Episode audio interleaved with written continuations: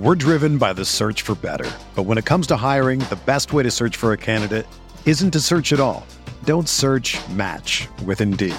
Indeed is your matching and hiring platform with over 350 million global monthly visitors, according to Indeed data, and a matching engine that helps you find quality candidates fast. Ditch the busy work. Use Indeed for scheduling, screening, and messaging so you can connect with candidates faster.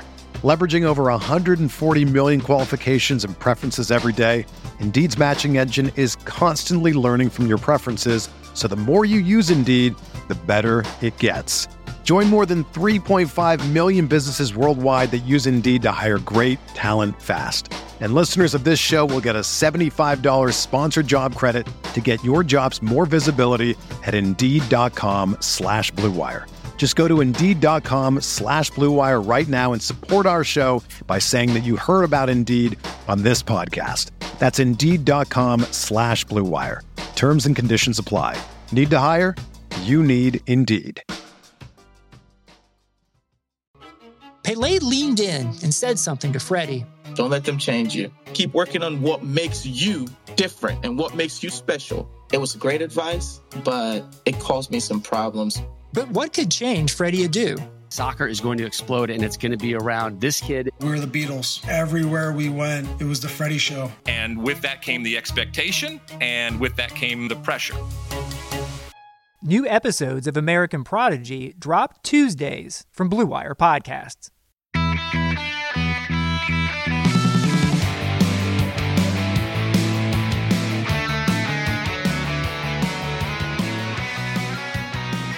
Welcome to episode 231 of the Barcelona Podcast, home to the most influential voices in the FC Barcelona community, brought to you by the Blue Wire Podcast Network. I'm Dan Hilton, and I'm again joined by Francesc Tomas, Barca columnist featured on ESPN, The Guardian, and of course, the Barcelona Podcast. How you doing today, Francesc? Hola, culés. Hola, Dan. Um, yeah, I've, I've had better days, to be honest. Um, Barca have not done too well in the last game. I'm sure we're going to talk about it you know plenty of time now. Um, so yeah, my mood gets affected by how Barca does in the games, which I'm sure happens to a lot of people in the audience. And uh, yeah, I kind of just no way to break it down with you. Yeah, so instead of starting the show with a negative, I'm going to start it with a positive, and I do want to give a special thank you to our listener group on Facebook, the closed listener group. If you want access to that, you can join that on Facebook. Just answer the three questions, and I'll let you in the listener group. And I also want to give a special thank you to our patrons as well, their positivity, their questions, and all of that. So for all the negativity, Frances, I want to start with positivity and say that our listener group and our patrons in particular have been awesome to see and an awesome community to be a part of, even through all of this negativity, which is where we begin Obviously, Barcelona lost yesterday 2 1 to Cadiz in the Liga action. They fall now in the league table all the way down to ninth place, which is not a place you want to be in. Cadiz, to their credit, are in fifth in the table, just, just outside one of those Champions League spots. Atletico Madrid, Real Sociedad, Villarreal, and Real Madrid, the top four there. And even Real Madrid have been pretty garbage this season. Really, only Atletico Madrid and Real Sociedad have, we'll say, separated themselves in terms of play on the field there are different places where I could start this show. I was thinking, do we start with Koeman? Do we start with Griezmann, Messi, Coutinho? A little discussion on that. Do we start with Busquets? But I think I want to start here with Koeman and a question for you.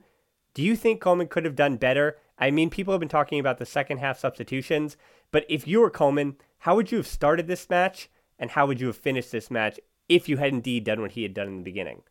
Well, I wouldn't go for the formation that he uses for a start. I think that people that have been listening to the podcast for the last three, four years know that I'm not the biggest fan of the 4 2 3 1, and I would go for a for traditional 4 3 3. Um, but obviously, Koeman doesn't seem to be doing that. So if you go for the 4 2 3 1 at the beginning and you go for the lineup that he chose, then throughout the game, I would have introduced different variations. I'm not quite sure why he substituted Serginho Dest, for example, who was arguably our best player, especially moving forward.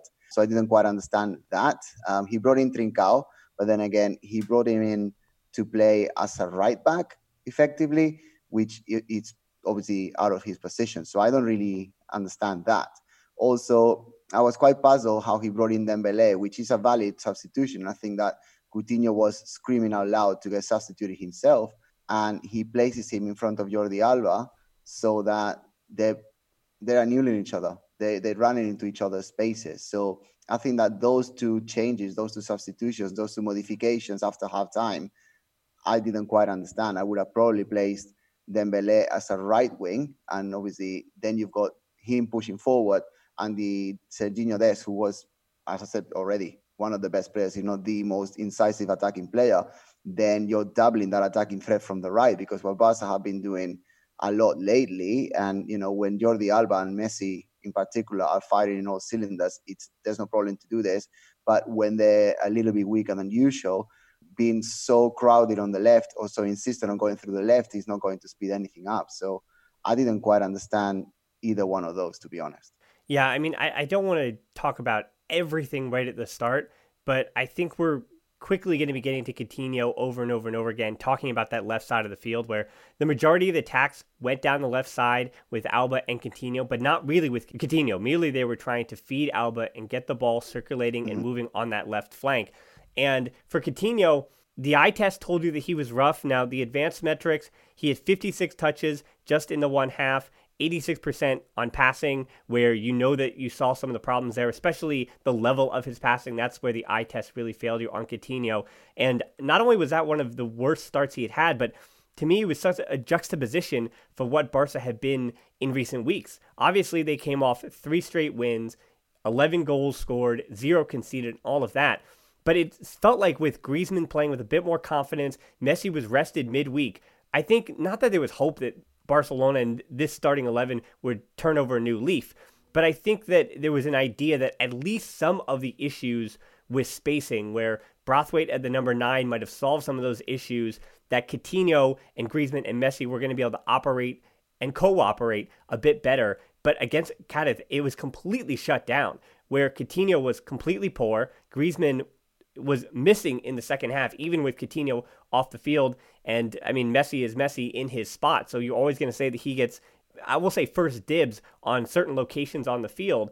And it all it all's kind of connected with why that first half was so difficult and why the second half wound up being poor as well. Because even those goals are scored on fluke goals you could argue that Barca still played well enough to have gotten some kind of result against the fifth best team in Spain so far this year in a place at the Carranza, which arguably is actually, even without fans, a difficult spot to be. I know they don't have to deal with altitude or anything, like that that you might in the Basque Country, but still, Cadiz play not this season well at home, but it's always a, a place that's supposed to be difficult in La Liga lore. And going back to the point about Coutinho, though, he was non existent, not showing up and it's this idea that if you have him on that left wing, even as an inverted winger, he's occupying those same spaces. And I, I want to put a pin in, in the counterattacking point because even Cadiz defensively weren't doing anything magnificent or mind boggling for Barcelona. They were it wasn't even 11 guys behind the ball. They were playing in a 4 4 2 medium block at times. And yes, in the second half, they shifted to a little bit more of a low block, but it wasn't anything outrageous in terms of defensive ingenuity. And it was a, a lack of not only breaking them down, but finding those spaces they needed to be to work together. And for me, I was just supremely disappointed by Coutinho that not to bring up Puig once again, but I, I think the more important point is Pedri, that Pedri is the better player at the moment than Coutinho. He just does more for Barcelona. He looked different. The attack looked better in the second half. He I mean, even the way he presses, he presses with so much more effort and I mean maybe it's youthful naivety, but he doesn't get caught out of position when he's pressing either. And he helps win the ball back in a way that Coutinho just doesn't do that. And so Pedri has earned his minutes and you could argue that as I said, it should be Pedri starting over Coutinho and then Puig and Coutinho, you should let them fight it out. But as we keep talking about, it's 180 million euros potentially for Coutinho. And uh, it's the same argument for Griezmann. I, am going to flip it on you here. We were on Griezmann a ton in the first part of this season. But I mean, Coutinho, his price tag is even higher. Yes, and the thing is, we need to forget about that price tag because otherwise we'd just be banging our heads against the wall every single time. I think that the price tag that we paid um, was expensive at the time. Seems extortionate now based on what he's produced in the last two and a half seasons. Um, Coutinho cannot play as a winger for Barca. I think that was quite clear the first time round and the second time round is just proving itself again. Um, when Coutinho has played well this season, which happened a little bit at the beginning, was when he was playing as a number 10. But um, against Cadiz, who are the team that defend the best in the whole of Spain, to be honest, and they are the team in the whole of the top five European leagues that have the ball the least and that are getting the better points, you know, in that, that terms of ratio. It was silly to play Griezmann and Messi so close to the center uh, because they were running into each other's spaces. They were annulling each other. Um, Martin Braithwaite, who has been so good lately, um, didn't have any spaces to run into because basically Griezmann and Messi were doing the running for him. Um, if you add to the mix that there's another third number 10 in Coutinho starting from the left wing, that you can start wherever you want. But if you're going to drift towards the middle whenever you've got the ball, and he didn't really even have it that often, then it just gets too congested. So Barca lacked a lot of width. I think the player that gave the most width was Serginho. Jordi Alba did not have his best game, even though he did try. But overall, I think that Barca made it too easy for Cadiz to defend um, by piling and overpopulating the middle far, far too often without much creativity, which obviously we've already spoken about Koeman substitutions. And uh, I think there should have been much more variety of attacks, much more interlinking, swapping of position, and uh, that just didn't happen. And uh, when you've got players of the caliber in terms of the wage, in terms of their pedigree, in terms of what they've done in their careers, that just cannot beat anyone one on one, other than Messi and arguably Serginho on the run then it's very, very, very difficult and very tough to play a team that obviously got promoted from the second division last year. They are, you know, reeking with confidence, and they don't forget they beat Madrid as well. Um, not, not to make any excuses, but they did, and uh, they're doing fifth in La Liga when everyone expected them to be one of those up and down, like we call them in Spanish, ascensor teams going from the second to the first division. They seem to be here to stay. They play football, which is, in my eyes, revolting. But then again, if you look at the squad that they have, the players that they have, the, the funding that they have, the budget that they have, then the fact that they are playing to their strength is actually very clever of the manager. And that basically they got everything clicking and Barca just don't. Yeah, Alvaro Cervera is doing a wonderful job with that Cadiz team. Uh, as I said, it's a shame that there are no fans in the stadium, the fans in the southwest of Spain, and their reputation, they have good humor about them, but they also seem to be not necessarily an overly rowdy bunch, but just a fun bunch. And that's why it's yeah. a shame that there's no fans down in the stands down in the southwest of Spain at the moment. Again, credit to Cervera, but now Koeman has a different problem on his hands once again, where we thought that Braithwaite had solved at least the Griezmann issue. And I think he still does. I think arguably in the beginning of that game, knowing that Cadiz were going to defend in the way that they did, I think the game plan was pretty simple, and that it was to get Griezmann up in behind, and he did. There were a few runs in the first 10 minutes of the match where, or at least the first eight minutes before the goal happened. And then because Cadiz being Cadiz, that goal flipped the entire match on its head because of, of a, a, an unfortunate mistake by a 21 year old center back in Oscar Mingueza, who, for every center back in the game, he had had three perfect games. Then he makes one mistake, and it's a shame he came off at halftime too. But that becomes an issue because now you've conceded that goal, and it didn't matter that it was on the road or at home, but you've conceded a goal to a defensive team like Cadiz, and you knew it would be an uphill battle after that. So I want to continue to talk about some of the spacing and lineup issues after this break. This episode of the Barcelona podcast is brought to you by Fanatiz. You know, sometimes you're in the middle of something a family event, a road trip, well, not right now, but a work, doctor's appointment, bathroom break, shopping spree, whatever it may be, while Barcelona is playing in the Liga. We know that for you, like us, football is priority number one, and missing a single minute of Messi and his magic is unforgivable. That's when you can grab your phone, tablet, or even your TV and fire up Fanatiz. Fanatiz gives you a front row seat to watch the Liga and Messi for just $7.99 a month. Fanatiz, the world's largest stadium. Join at fanatiz.com. But there is down in the description, we have a special link and hit that link and sign up for Fanatiz as those subscription companies are getting more and more and more expensive and their add-ons and all those different things. It's just $7.99 a month upfront for Fanatiz. So again, you can join us. Just hit that link down in the description below. Big help on that. 2020 has already reshaped how we work and it's almost over.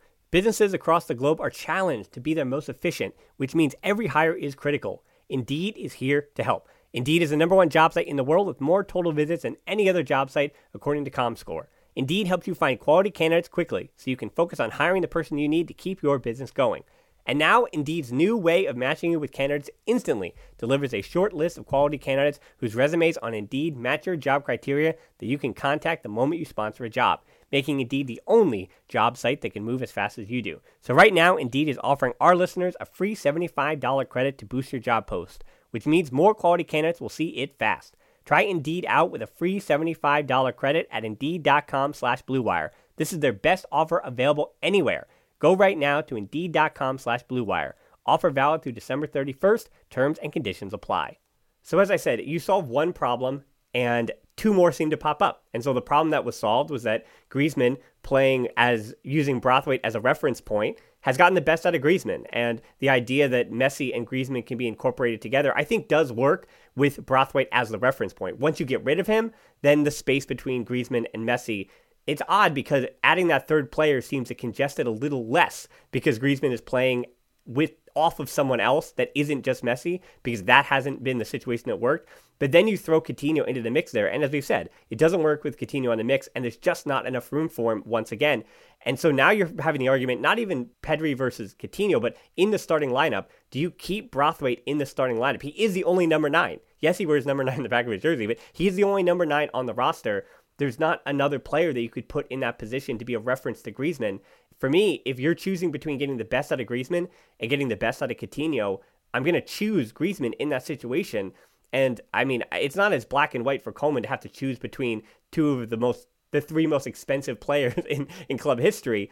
But I think it may have to be. If you're going to get results in the Liga, and this is that whole thing about bravery that we've been talking about even for weeks and before Fati got injured, that so many of Koeman's most consistent and best players who've worked together have been younger in the same way that Barca's right side, and this is no disrespect to Sergio Roberto, but Ray Hudson made a point on the broadcast and the beIN Sports broadcast yesterday that he thinks Dest defends better than Sergio Roberto. And if that's true, then there's no reason Roberto should come back as a starter. If if if you believe that Dest is the better defender, no chance should Sergio Roberto come back because if that's where Dest is actually weaker, where he's he's leaving in space behind and he's getting forward in the way that he is. So the argument is that these younger players in Pedri, in Fati, in Dest, they've showed up over and over. And I, I throw Carles Aleñá in the mix too. We're going to get to the midfield in a second, but Carles Aleñá, throw him in there too. Every time he's been on the pitch this year, he has barely put a foot wrong, and he's been fantastic. And then you have the mistakes that we've seen of Pjanic and De Jong and Busquets, where they're inconsistent so far up and down throughout the year. So for Koeman, his most consistent, better players have been uh, the younger players, and even Pedri. Yeah, he's faded in and out, but that coming off the bench in that match, having finally been rested for the first time this season, he looked lively. He looked like he had his 18 year old legs back again. So it's an argument of can Koeman at this point, in a way that Valverde wasn't, in a way that Setien wasn't, can he now once again be brave enough, or the opposite of that, can he not be so stubborn as to have to sit the guys that are the high profile ones that they're talking about and they're being written about all over the world in the big papers. Do you have the courage to sit the guys who are out of form and who do not work well together? I think he does, and I think he should, uh, but I understand why he didn't. I mean, if you think about it, it is it was a crucial match for him. It was an incredibly important match, much more important than the Champions League matches that we just sort of played recently um, Barca doing really well, not conceding, scoring for fun. You know, I think it was 11 goals in three matches. That's that's pretty significant, especially knowing where we're coming from. So with those players obviously having had a, a really long trip all the way to Hungary and back, um, I think playing the best players or the players that get the highest salaries made perfect sense because it, this was a win-win situation. Now, obviously, the way that it was organized just didn't work out, and uh, it was about reacting, it was about modifying, it was about implementing different changes so that the team looked better. But having said that, it just didn't work out. And I think it just it wasn't the fact that Barca didn't dominate the game because they did. It wasn't the fact that they didn't have enough passing and, and possession and you know able to organize the game, moving the ball from side to side. They did. It's just it wasn't done at a speed, and it wasn't done at a speed that was useful. It lacked purpose. It lacked profundidad. It lacked depth and it lacked mobility up front and all of those things that um, the, the factors that someone like Ansu Fati would have given you, something that Pedri would have done if he'd been playing on the wings, which obviously he wasn't. Dembele, if he hadn't been sort of partnered up with Alba in the same side, they probably would have had two different options in either side. Subbing off Serginho Dest didn't help either. But saying all of that, I think the key factor that really affected Barca's Barca's um, scoreline. Really, the fact that basically the reason why we lost is the fact that we had 21 attempts, and out of those, only one was scored, and it was a deflection. Uh, which was a pretty embarrassing goal to score. But then again, all goals actually do count. Um, Cadiz, I don't see them complaining about the goal they scored first. So if we hadn't given away amateur like balls like we have done in repeated games against Alaves, against Atletico, obviously against Cadiz twice. You've got Neto to blame for the first one, Ter Stegen. Then you got Mingueza that just some, somehow happened to be falling the wrong way, which is unfortunate. Then Alba, Lenglet, and Ter Stegen, all three of them collectively going to sleep. Um, and then, you know, having these incredibly stupid goals scored against you. That second goal there against Cadiz, between the mistake between Alba, Lenglet, and Ter Stegen.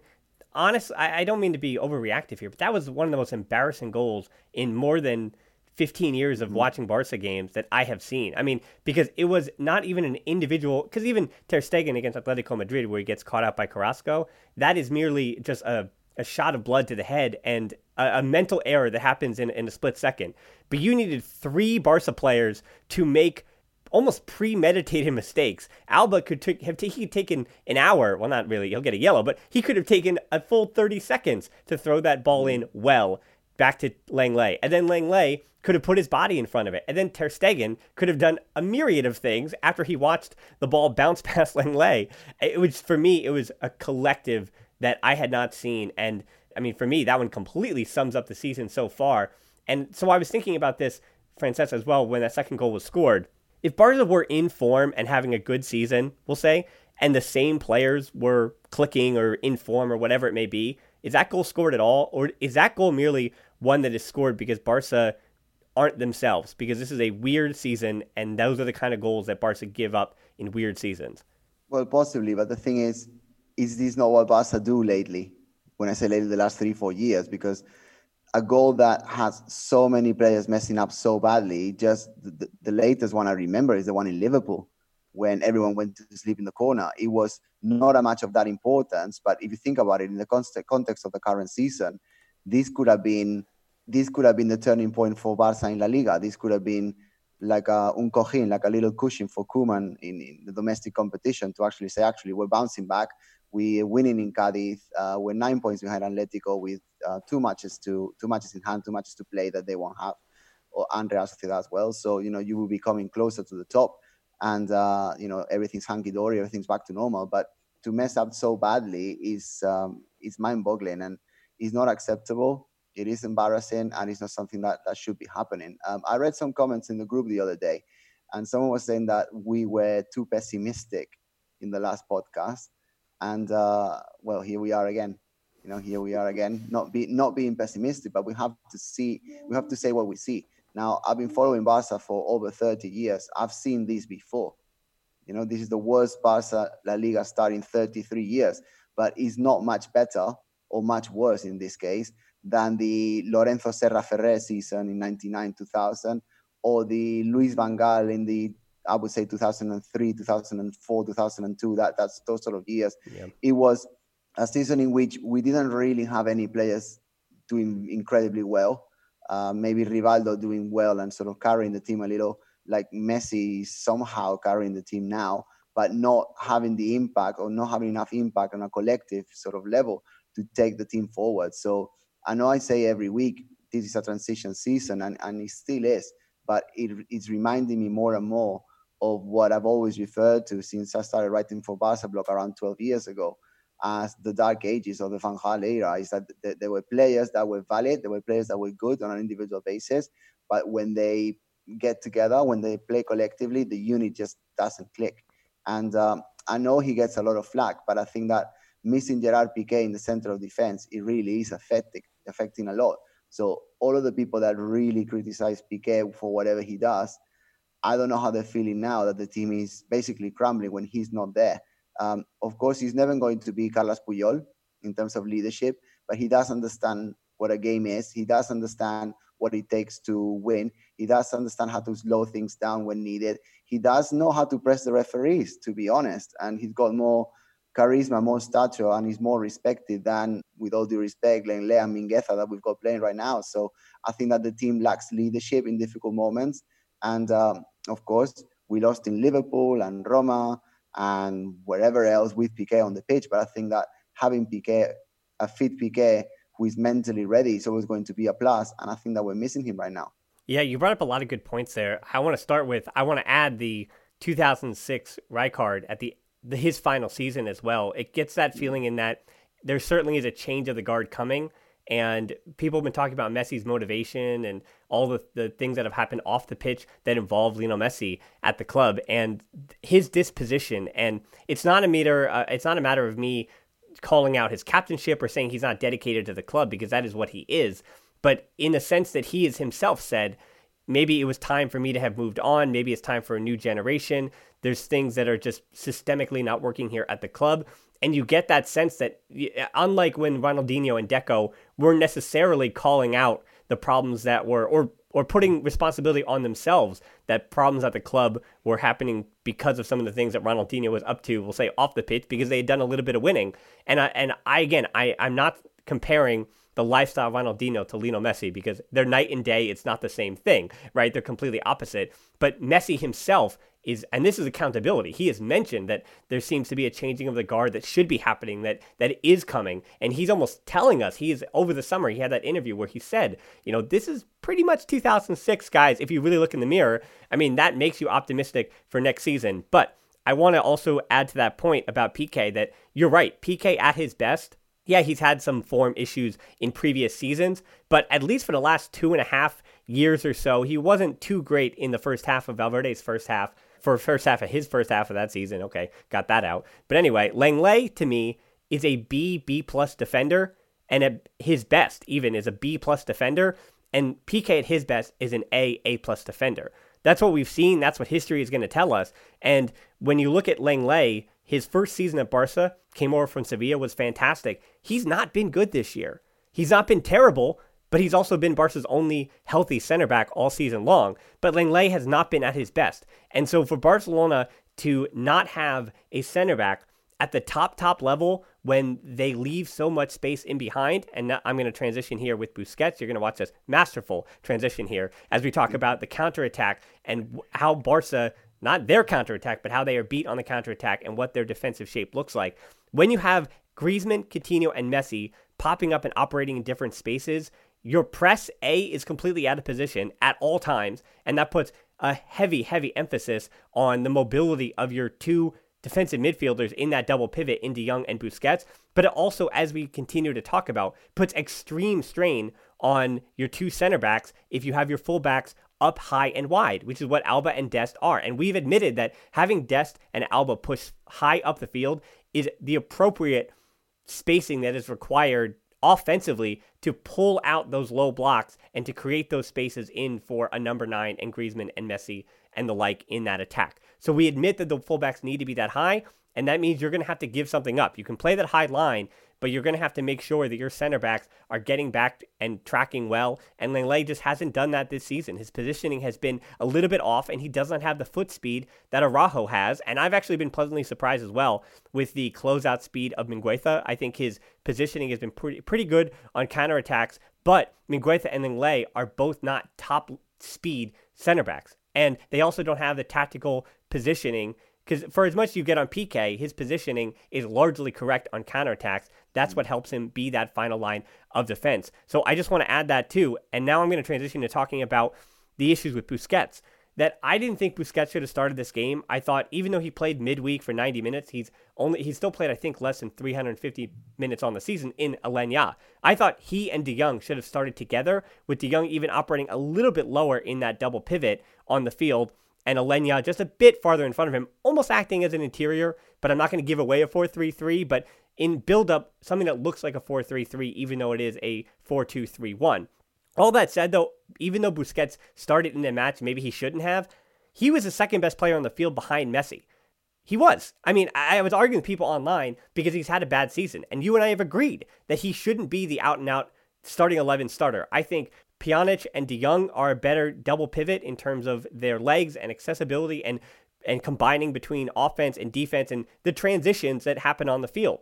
When you have a game that needs to have the pace controlled, Busquets is the option. He's been the option. We saw his, I'd say his second best match of the season was against Juventus in that 2 0 win, where he completely dismantled Juventus using the pace and just changing direction in a way of the match rather and being that focal point and setting the tone in a way that Xavi used to in a way that Busquets used to and he hasn't done that at all this season by and large but he started this match second best player on the field 133 touches I'm not even talking about his accurate passing percentages. He had over 107 completed passing. People are going to get on that he gave the ball away 16 times, but he also won the ball back on 10 different occasions as well and only lost a few of those duels. The reason Barca were in that match, even in the second half, because you mentioned when Dest came on, off, sorry, Barca changed a bit. Actually, I thought Busquets, who also came off in that substitution pattern, when he came off, Barca were dismantled in the same way, and they looked just as lost when he was replaced by, I believe it was Pjanic. So Busquets, you can say he was bad this season, but he was good yesterday. I think one of the problems we have as Culés when we talk about these legends is that we say, oh, he's done. It's the same thing with Rakitic. Once it felt like the fan base had turned on Rakitic, he couldn't have a good performance and it wasn't going to happen. So I want to stop there in that Barca as a whole gave up two fluke goals to, as you, I mean, I agree with you. It's one of the best defenses, not only in Spain, but in European football. Two fluke goals, and then you're going to tell me that Busquets was terrible. I mean, he can't cut out counterattacks anymore like he's supposed to. But if I, I mean, you know, I stand for Frenkie De Jong all the time. I'm going to use a word that the kids use in a stand. I always defend Frenkie De Jong. I wanted him at, I, I, mean, I wrote an article for Barca blog crying that he was going to PSG. It was, I think for me as a journalist, the least credible I've ever been is that my hopeful exuberance that Frenkie de Jong is always going to be great, but he hasn't been a top 10 midfielder like he was at Ajax. He hasn't been good enough, and he wasn't good against Cadiz either. I would have taken Coutinho and de Jong off at halftime, and Mingueza winds up being the catalyst, but I think Koeman was right to keep Busquets on into the second half and let him play that out until he had reached about 60, 70 minutes. So I, the only, I guess my big point here about Busquets is that you can talk about the bad games when he has them, but he was one of the best players on the field yesterday. And just because his time is fading, even though he's galloping his way into the horizon, into the sunset, it doesn't mean he's gone already. So you have to be able to recognize when he does have a good performance. He was good recovering the ball. I think that he was um, his usual self of the last year, two years, when on possession. Um, I do think that he looks for Messi very, very often now. Um, I think that that is something that he needs to change, to be honest. Um, if you think about it, the last game when we played in Europe away, that obviously we won convincingly. So when Messi was not playing, then the team played differently. Um, if you then go to Cadiz away, a win-win situation, you have to win it. There's no other option. You've got Busquets in the starting 11, um, normally looking for Messi whenever Messi is available. You've got Jordi Alba, who pretty much does the same thing. That's already two players that connect the same way a, lot of the time. When you've got Griezmann running into Messi's space, then if Busquets could obviously have the two choices with Griezmann and Messi sort of running into the same space, the ball always goes to, goes to Messi. So you therefore don't empower Griezmann to make the difference, then I think that is the key reason why Culés are saying that um, Busquets should have been replaced. Um, I don't think he was bad. I think he could have been playing a little bit faster. Um, I think that because Busquets plays the way he does, he, in terms of, um, to be honest, in my eyes, he's lost the game down a lot of the time lately. And, but you know, you cannot really blame the guy if there is an, an attacking option that is um, all the way open to the wing, especially the right wing, given the position that he was playing. So I think that the system that was being played that didn't enable him to distribute the ball as quickly and as wide as he would have liked to, and because he didn't have those options, or he didn't have those options in the terms that he trusted those options well enough and, and, and you know deeply enough to release the ball quicker. I think that's probably what people are referring to. Um, I think that obviously Busquets, there was a couple, and you know we're used to this. We've been watching the guy for 15 years but there are several occasions in which he's got the ball at the edge of the of the box, for example, and he doesn't just take a shot. Um, there were two very clear ones in which he sort of lobbed the ball over to Jordi Alba that was coming from you know Russia on the side. Um, there wasn't any need to do that. He could just just taking a shot. It's what Deco used to do all the time, you know. And and the, the, way that Deco used to play in those situations reminds me of what Pjanic used to do at Juventus that he's not doing with us just yet. Yeah. Which is just just take a shot just take a shot. And if it deflects on someone's backside and goes in, it's a goal. You know, and that in those situations, I think that Barca are lacking that, especially when you're playing against a team that, with all due respect to Cadiz, they sort of just just park the bus. I'm not simplifying it a lot, but defensively they were really solid. They had a big concentration of players in the middle, and I think that when you've got you're already sort of hurting your attacking ethos, your attacking system by having the double pivot playing against Cadiz, which is a completely different story. Then that's why I said a 4-3-3 would have been more effective. Yeah. To be honest, I think that a good coach halfway through the, the game would have gone for a 3-4-3 at some stage. You know, you take away a defender because you know that these guys are just trying to hit you in the counter. But when they do that, if you've got a fast enough centre back and clued up right back and left back, then you may be able to counter it. But obviously, that's not a solution that Koeman thought about. Well, that's uh, I, honestly though that's kind of what shaped the end of the match in. They kind of ended Barca did in a three-four-three when yeah, they were the desperate. End. But or you could yeah. call it a six up top. I mean, depending on what you're going to call at the end of the game. Yeah, but that's what I mean. That's what I mean. But I think that was I think that was done more about desperation of Koeman looking at the uh, the bench and saying, right, who do I have? How can I make my attacking players play? And then just sort of shifting the the drawing, the the formation to to suit that rather than a pre-planned option in which you really know what you're going to do next. Um, and I think that Koeman a lot of times, uh, especially when we've lost, obviously, he tends to plonk a lot of attackers and just see the work when actually by doing that you are eating into each other's spaces and you're actually the amount of effectiveness is decreasing as a result sometimes less is more and i think that the what barca lacked was width and i think that has to be the way because it enables players like for example braithwaite to run into spaces that otherwise are occupied. Yeah, I, I, like that point that you made about Pjanic that he did have those two shots that he saw that he was visibly frustrated that he missed late on the match. And we do forget that he does have the ability to put the ball in the back of the net. He is a bit of a shooting defensive midfielder. And he played a little farther forward as well for Juventus for all those years. Even Roma. Roma, he was basically an interior in what was a Roma 4 3 3 a few seasons ago. So Pjanic the point about Pjanic is that he has not been his best at Barcelona, and it does take a little bit of time to not only acclimate, but remember he also did have the virus as well. So we've talked about his fitness. Koeman has brought up his fitness as to why he's not really starting and integrating himself at a full level. But moving forward, if you could finally get Pjanic to 95%, De Jong and Busquets, and this is the point that people bring up that you kind of have to agree with. De Jong and Busquets don't make sense together. De Jong takes when Busquets is on the field, De Jong takes too many extra touches, and that's on him. That's on the, the Dutch player, not Busquets. And as you mentioned, Busquets is constantly trying to circulate and circulate and circulate. But unlike where we saw Aleñá making those runs midweek, or even the previous week against Dynamo Kiev as well in Ukraine, Frenkie De Jong is very occasionally, very occasionally, I will say he did it once against Cadiz, where he makes that run straight up the middle to try to go basically the Arturo Vidal, if that's what we're going to call it, the Paulinho, the Arturo Vidal run. And De Jong just doesn't make that run more than one time per match. So the one time it does happen per match, though, he always gets in behind. That's why you always see that close up shot the camera gives when De Jong gets in behind because the one occasion he does it, he he needs to do it in that perfect moment. And Busquets or whoever it may be that that finds him, it's usually Messi actually, up over the top. The reverse is my issue where those connections that you were alluding to as well. Busquets winds up finding Messi. Busquets winds up finding Alba and Dest. De Jong winds up finding Griezmann and Braithwaite in that match, but very rarely does De Jong find Messi, which is always interesting to me because De Jong operates at that left double pivot spot, and Messi obviously starts on the right wing and comes in and inverts himself. And so it's always interesting that that run is there and that pass is never hit. I've also noticed that De Jong and Roberto don't really match up well, yet De Jong finds Dest a little bit more often which is always interesting where Roberto has those runs not made. And so I've been trying to figure out over the course of the season where almost who works well with who. And it's silly because these are professionals. These are some of the best players in the world. And obviously they're not personally trying to say, oh, De and Messi don't pass to each other because of XYZ reason. It's not personal. It's not a thing like that. But it's just always interesting to me to find the dynamics of what is working and what isn't working and who's working well with each other. And that's, again, the unfortunate thing, not to bookend and, and really give it to Coutinho too hard, but when I look at Coutinho and the connections he makes on the field, De Jong and Coutinho find each other, and then Coutinho and Alba find each other, but those are 12 yard passes. Coutinho very rarely switches play as well, where Coutinho to Dest was not a viable option.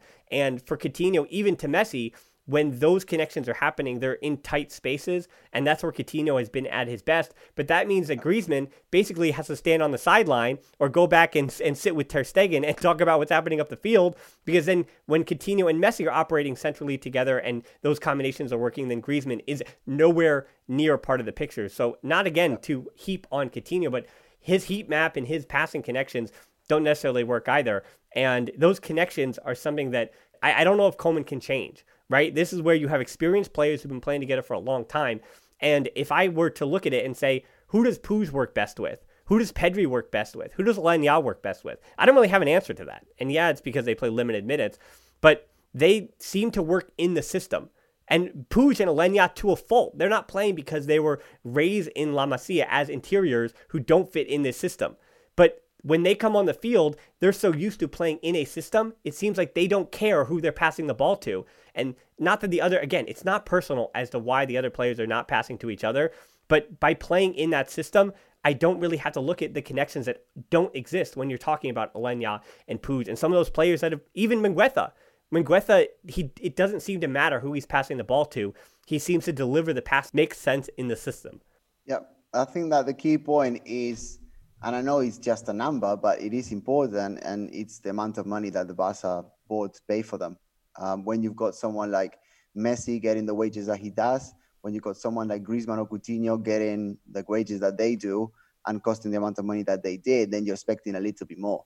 So when someone like Aleñá or Riqui Puig either succeed or don't, then that's neither here nor there because they are products of La Masia that, as you mentioned, they, they know the system, they know the Barca system, so they're always going to be able to associate with those who understand the Barca system, which should be the majority of people within the Barca team.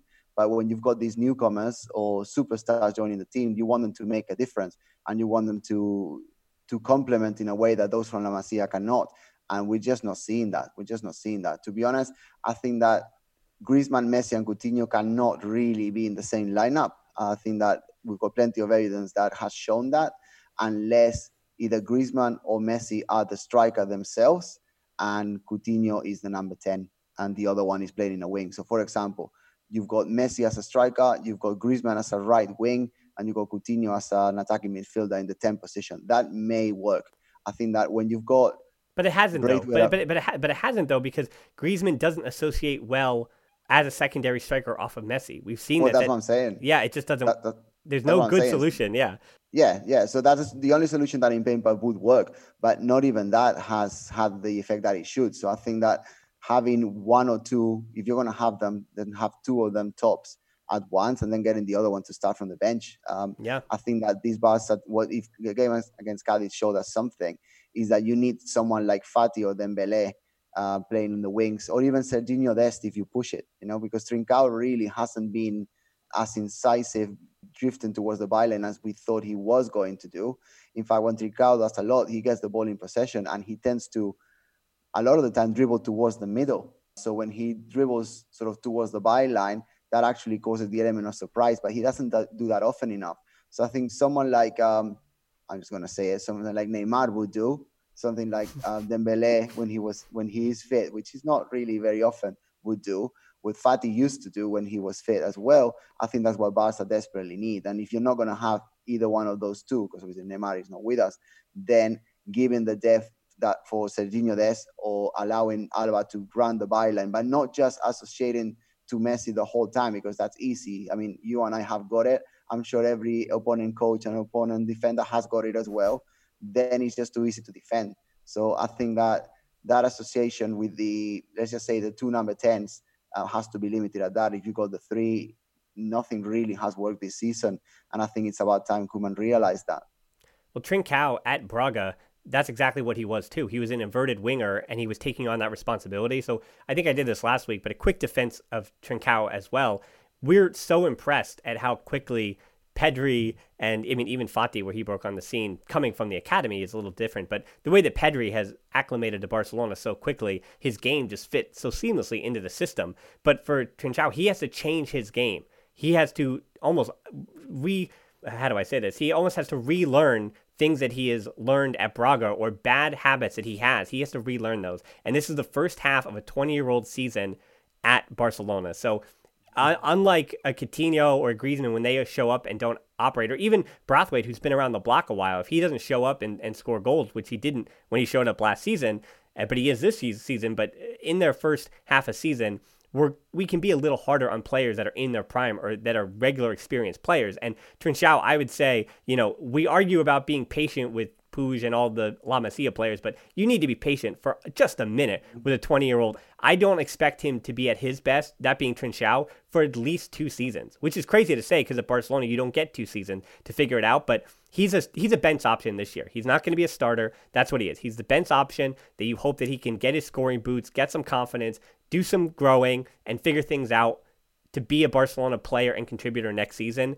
Where last year he had eight goals for Braga, and we expected at least four goals this season, is what we had said. And so far, he's one of the ones that just is not hitting at that rate. And there's a lot of players when we counted those goals out who have not hit it, who have not hit their goal totals. One of those who might, and you mentioned Dembele. Unfortunately, Dembele now potentially out for two or three more weeks with hamstring. However, however, the reports are that it is not his reoccurring yes, it is a reoccurring hamstring. It's the same muscle, but it does not seem to be the same cause that it normally is.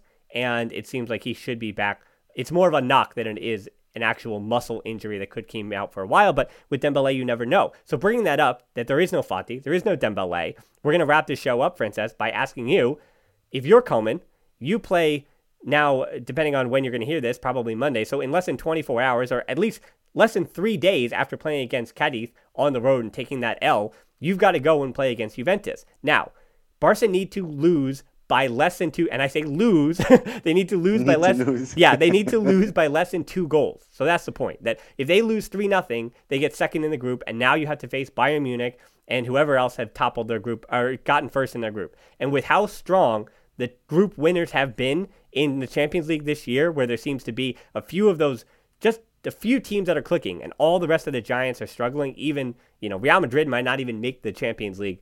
I mean i'm trying to speak it into existence but if they don't get a result you know but They will. I, they will they will i know. I'm just trying to They speak will. it into existence. But anyway they're still going to be the runners up in their group most likely. So you're getting for barcelona you do not want to be runners up. You do want to win your group. And as i said even if you lose 2-1 you still wind up moving on. Even if you lose 2 nothing i believe they would still move on with that scoreline because of the goal differential because they walloped Ferencvaros by so many so many goals and Dinamo Kiev by so many goals. So I, I think all they need to do is not lose by more than two goals, and they wind up winning the group. Even getting a goal winds up moving them on. So for Barcelona, it's a matter of you cannot play terribly. You cannot be run off the pitch by a team that is going to be pushing with Cristiano Ronaldo back for a result. But who do you start in a match that is what's a term between must win and doesn't really matter? I I, I kind of need one of those. It's not a must win match. I wouldn't say that even against Juventus. It's not much win, but also you need to get some kind of result.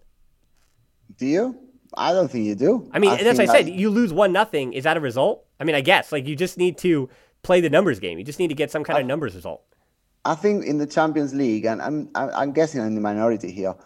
Once you've qualified, it doesn't matter if you're first or second. Obviously, it's better to be first because you avoid the big big guys, um, and and you you face them later on. But I think to win a World Cup, to win a Champions League, you're always going to have to face the best teams anyway. Yeah, Um, and arguably, Barca do better against teams that are better. I think that playing against Levante, Leganés, Cádiz, Alaves, it's not always going to be uh, a walk in the park for Barca because they're not always mentally ready. So I'm not scared of playing against the favorites, the, the bigger teams at European level, because I, I know that Barca will at least be mentally ready for those. I don't know. I'm still uh, having Bayern Munich nightmares though. Just just not Yeah, Munich. but- just don't give me Munich. Yeah, just yeah, give me not them. But, but Anyone but yeah, them. But, yes, but Bayern Munich, they comer aparte. They they eat a different dish. You know, they are. I think they are head and shoulders above everybody else in European football right now. Um, but I, I'm not. I'm not too fast. Um, what I would do, and obviously you need to take into account the situation in La Liga. So if I'm the manager, I think that if you lose another Liga match or you lose another two matches, then you are facing the sack. To be honest, um, I think that if you've led led if you've managed to get Barca to start the worst La Liga campaign in 33 years, I think your job has to be in the balance. Obviously, he would be too he's too expensive to sack because there's no money. uh, there is not even a president, a chairman, who can really sack you. Um, if Carlos Tusquets, uh, by all of the declaraciones, by all of the comments he's made to the media, he's just about saving, saving, saving, to be honest. So if Koeman is not at risk of getting the job, is simply because he would be too expensive to sack at this stage. Uh, but having said that, if I'm the manager, I know that the game in Juventus doesn't matter as such, and the the next La Liga game really does because that's where my that's where my livelihood is going to be. You know, yeah. that's where my survival as a manager at Barca is going to be. Um, if the next two results in La Liga are not good, then Koeman's job would be would be at stake. I mean, in the Catalan media, I was listening to Catalunya radio all of last week, and, and again just before we came on air. Most journalists are unhappy about the way that Barca are playing, not just because of what they see on the pitch, but also because of the formation that that uh, Koeman is going for, and the fact that it doesn't necessarily align with the Barca ideals and the way that they, in their eyes, they think Barca would be better given the players they have. You can somehow disagree with that because the double pivot adds more more solidity, especially in transitions. But obviously, when you're playing against a team that um, mainly defend, or you can say they're part of the bus, or they're more defensive than the average, then they're not really able to to break them moving forward. So so there are a lot of voices that sort of disagree about the way that that Barca has been run, and obviously all of those point directly at the manager. But no one really is calling for him to resign. No one really is calling for the board to to to get rid of him. Um, but the thing is, if you don't have a couple of good results in La Liga, especially before before Christmas, then those voices will start talking. And in in Barcelona, in the Camp Nou, in the Catalan media especially, once the run run starts, once the disagreement, the moaning, etc., is very very hard to stop it. So if I'm the manager, I get more playing time for my youngsters so they continue to grow at European level. Um, I don't think you put Barca B out though. I think someone like Braithwaite, someone like Dest, um, Jordi Alba, uh, Lenglet should all really be started because you know in center back you don't really have many more choices. Yeah. Mingueza starts again in the double pivot. I would put Pjanic is Juventus, so you put Pjanic against his older team. and you, you give some chances, maybe Trincao, maybe even Konrad, to be honest. Maybe Aleñá, as you've mentioned. Uh, maybe you give Messi some more rest. Maybe you try Griezmann as a starter, uh, as a striker again. I'm not sure what I would do. But what I do think is that you cannot really have all of your big guns playing in Euro- in Europe because the match that really really matters is the domestic one uh, because you can't really be 15 points behind Atletico in the next match. Yeah, I don't want to end the, the show on a little bit of flame, but I agree with that point that the Champions League, even this result, isn't as important as a Liga because if you do fail, as we talked about, it's an easier schedule now for the next few weeks. So if you fail to get results in the say four of your five next matches, then you've done it against this the bottom half of the La Liga table, which is not obviously where you want to be. And so for Koeman, I agree that uh, I mean, was the four two three one? I mean, we both agreed at the start of the year that seemed to be the idea that worked. But what I don't understand is, yes, you don't want to change things up all the time, but I, I don't understand how these professionals, particularly ones that have been around Barcelona and played a 4 3 3 for so many years, why can't you play a 4 3 3 against a low block or a medium block or against one of the defensive teams and play a 4 2 3 1 against a Juventus, against the teams that the 4 2 3 1 has worked against, which are basically the teams that play a 4-2-3-1 as well or like to attack like to come at you. So it doesn't make sense to me why you can't play a 4-3-3 against a one ty- type of team and a 4-2-3-1 when again as we talked about you have the personnel to play both of those where Pjanic yeah he operates better in a double pivot and Aleñá operates better in a 4-3-3 right? So when you play a 4-3-3, you use the player that operates better in that system. When you have a 4-2-3-1, you use the player that operates better in that system. But I don't know. It seems to be rocket science to me. But I guess I'll end this on a, a final bomb. I don't even know if I'm going to give you time to respond to this. But if Koeman winds up not getting results in some of these matches towards Christmas, I agree that the club cannot sack him and bring someone else in.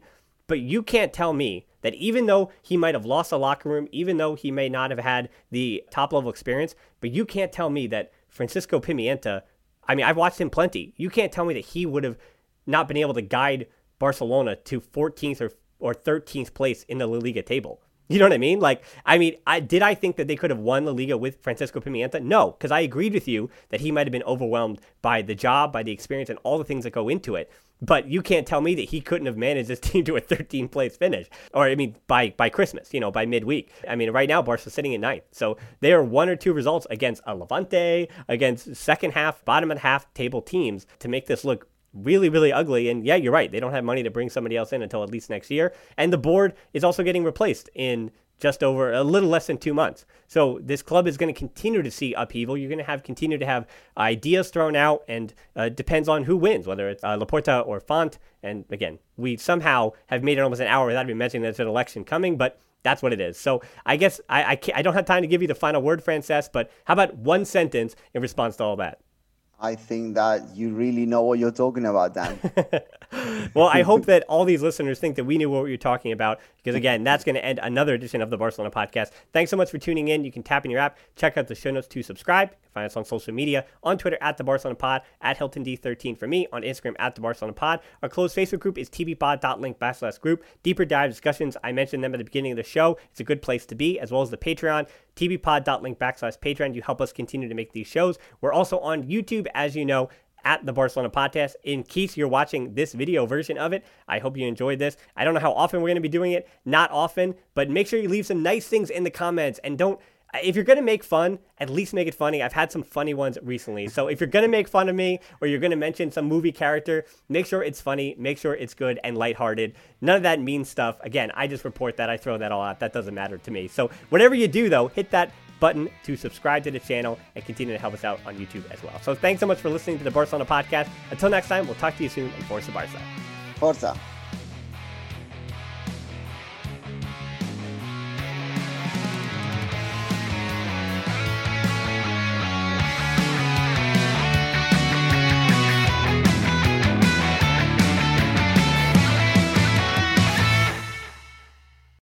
Whether you're a world class athlete or a podcaster like me, we all understand the importance of mental and physical well being and proper recovery for top notch performance. That's why I'm excited that Unifyd Healing is sponsoring podcasts on the Blue Wire Network. Unifyd Healing is a new and super innovative global network of wellness centers powered by Energy Enhancement System, or EE System. If you haven't heard of the EE System yet, then you'll want to listen up. This technology promotes wellness, deep relaxation, purification, and rejuvenation. Wherever you are across the globe, access to a center is easy and affordable. Interested in experiencing the EE system technology for yourself?